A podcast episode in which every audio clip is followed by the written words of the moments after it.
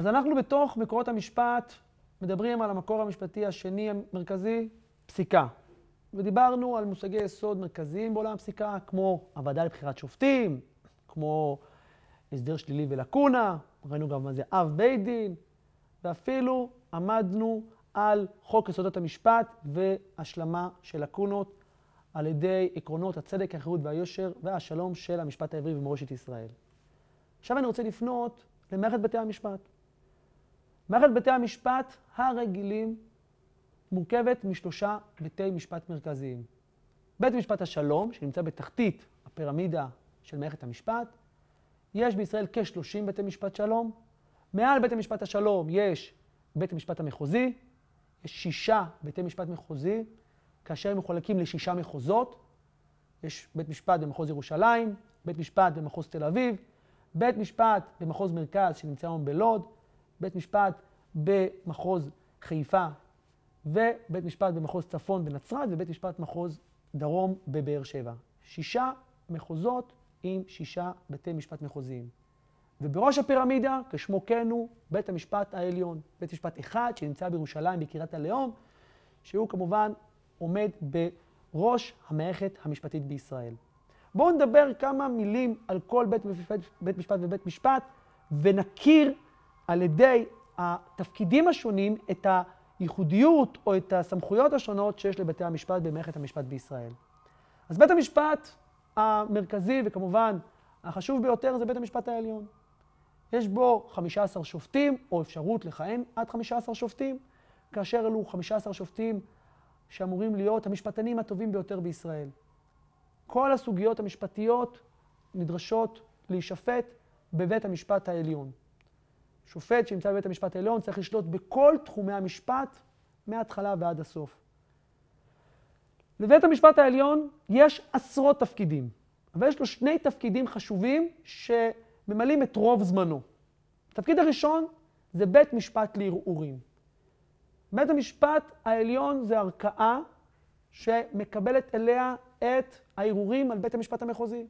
אם אדם נשפט בבית המשפט המחוזי והוא לא מרוצה מפסק הדין, הוא לא קיבל את הסעד המבוקש, הוא יכול לערער לבית המשפט העליון בשבתו כבית משפט לערעורים.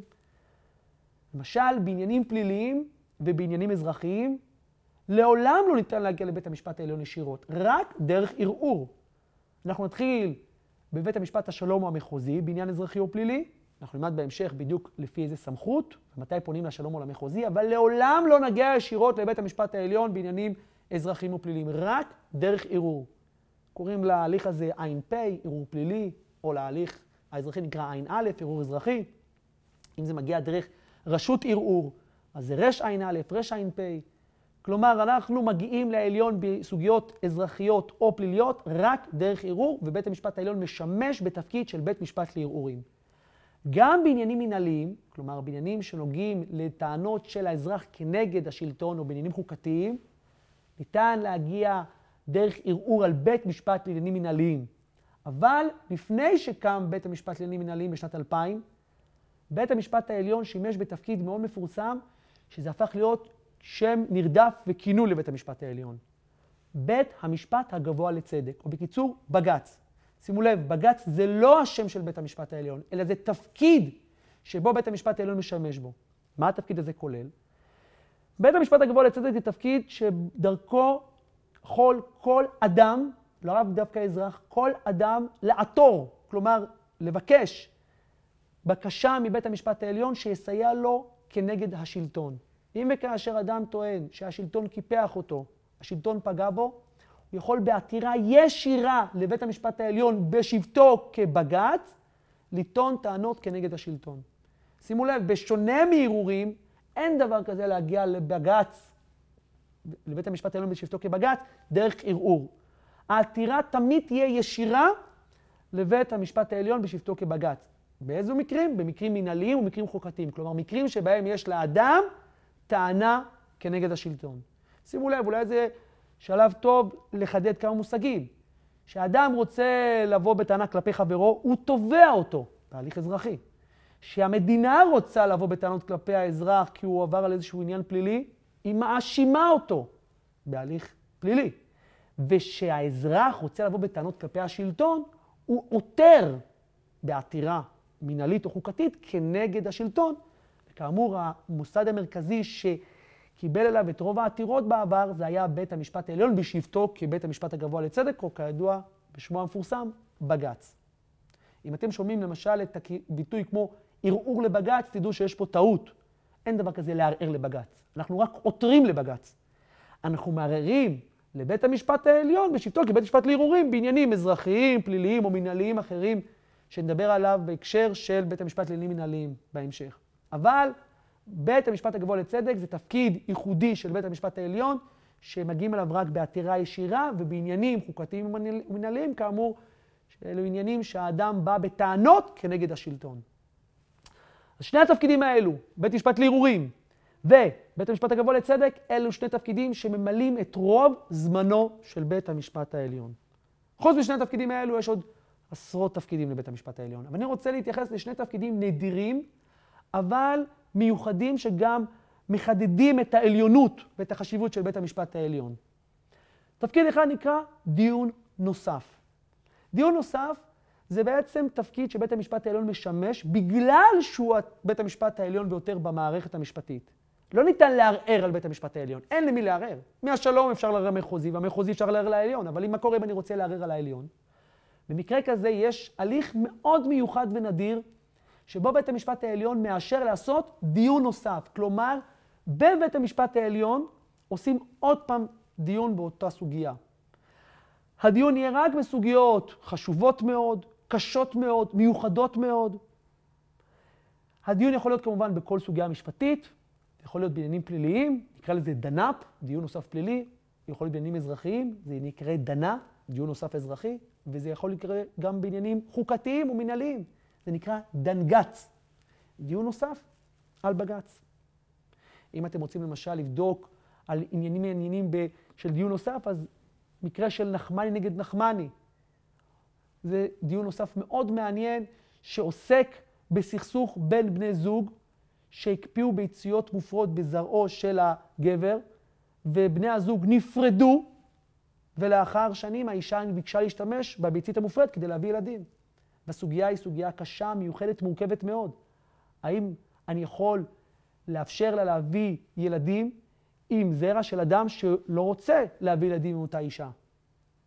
ובית המשפט המחוזי דן בעניין הזה וקבע שהאישה צודקת, רותי נחמני, ככה קראו לה, הגיע הביאור לעליון ונקבע שדני צודק, והסיפור הזה הגיע לדיון נוסף בהרכב של 11 שופטים, ושבעה שופטים מול ארבעה קבעו שרותי צודקת.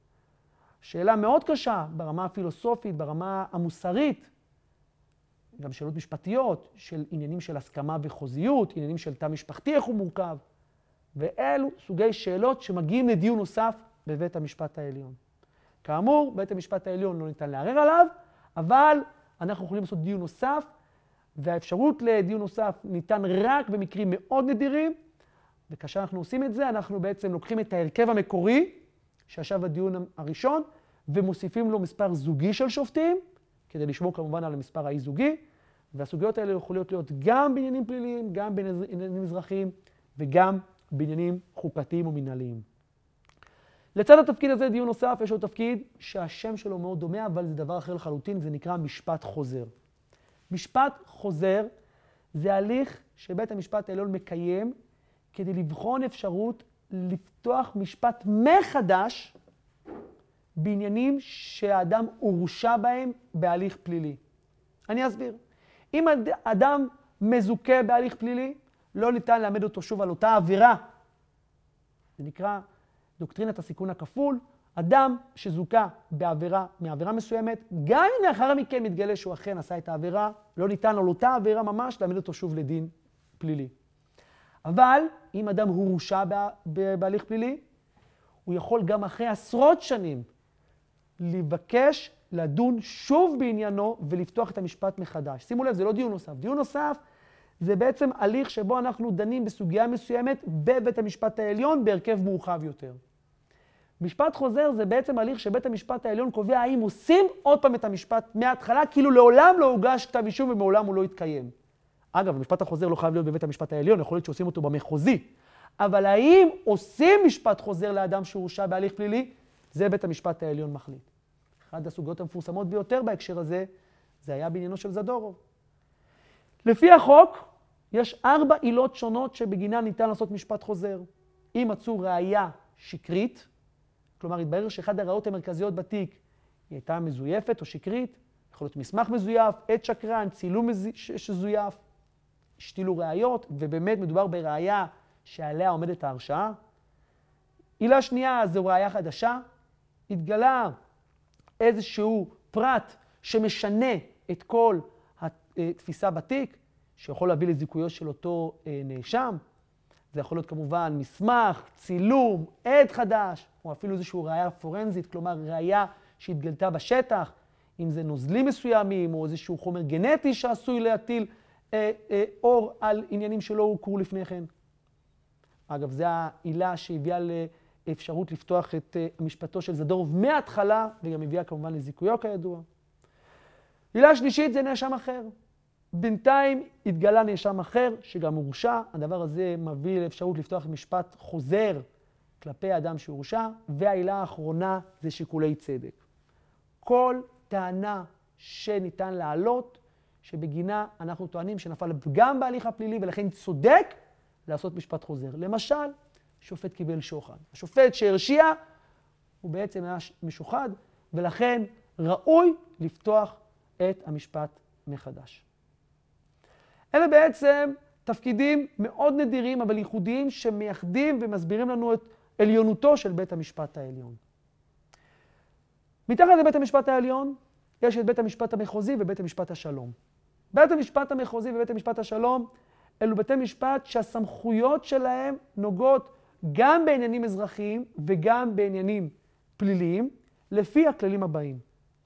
כל תביעה של עד 2.5 מיליון שקל, פונים לשלום.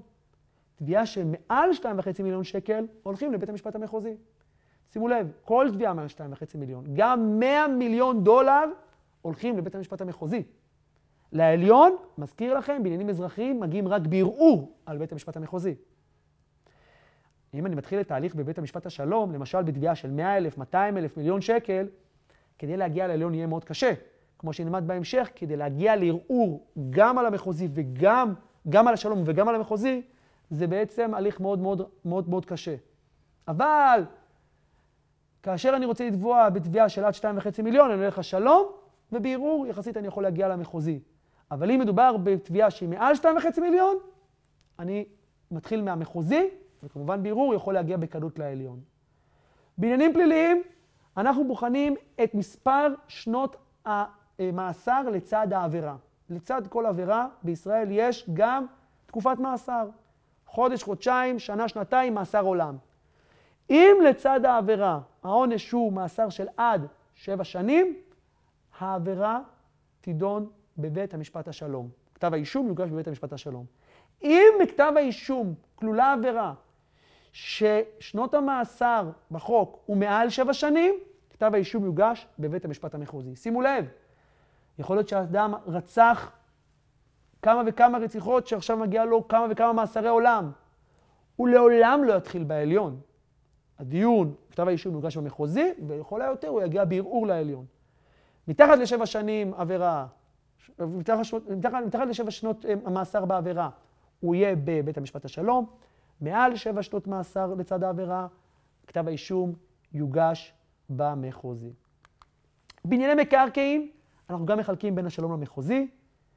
כאשר מדובר בסכסוך שהוא לא נוגע בעניינים כספיים או עניינים פליליים, אלא רק בסכסוכים שנוגעים למקרקעין עצמו, אז בכל סוגיה של חזקה, שימוש וחלוקה הולכים לשלום, ובכל שאר העניינים הולכים למחוזי. מה הכוונה? חזקה זה סכסוך מי מחזיק את הקרקע, שימוש זה סכסוך על איך משתמשים בקרקע, איך אני מיישם את הייעוד של הקרקע, וחלוקה זה סכסוך על איך אני מחלק את הקרקע. אם יש לי סכסוך על עצם החזקה, על אופן השימוש, או על דרך החלוקה, אנחנו פונים בענייני מקרקעין לשלום. כל שאר העניינים, שזה בעצם עניינים יחסית די איזוטריים, אנחנו פונים לבית המשפט המחוזי. אז בואו נסכם. בעניינים כספיים, אזרחיים, עד 2.5 מיליון, בית המשפט השלום, מעל 2.5 מיליון הולכים למחוזי. בעניינים פליליים, עבירה שלצידה שבע שנות מאסר עד שבע שנות מאסר פונים לשלום, מעל שבע שנות מאסר פונים למחוזי.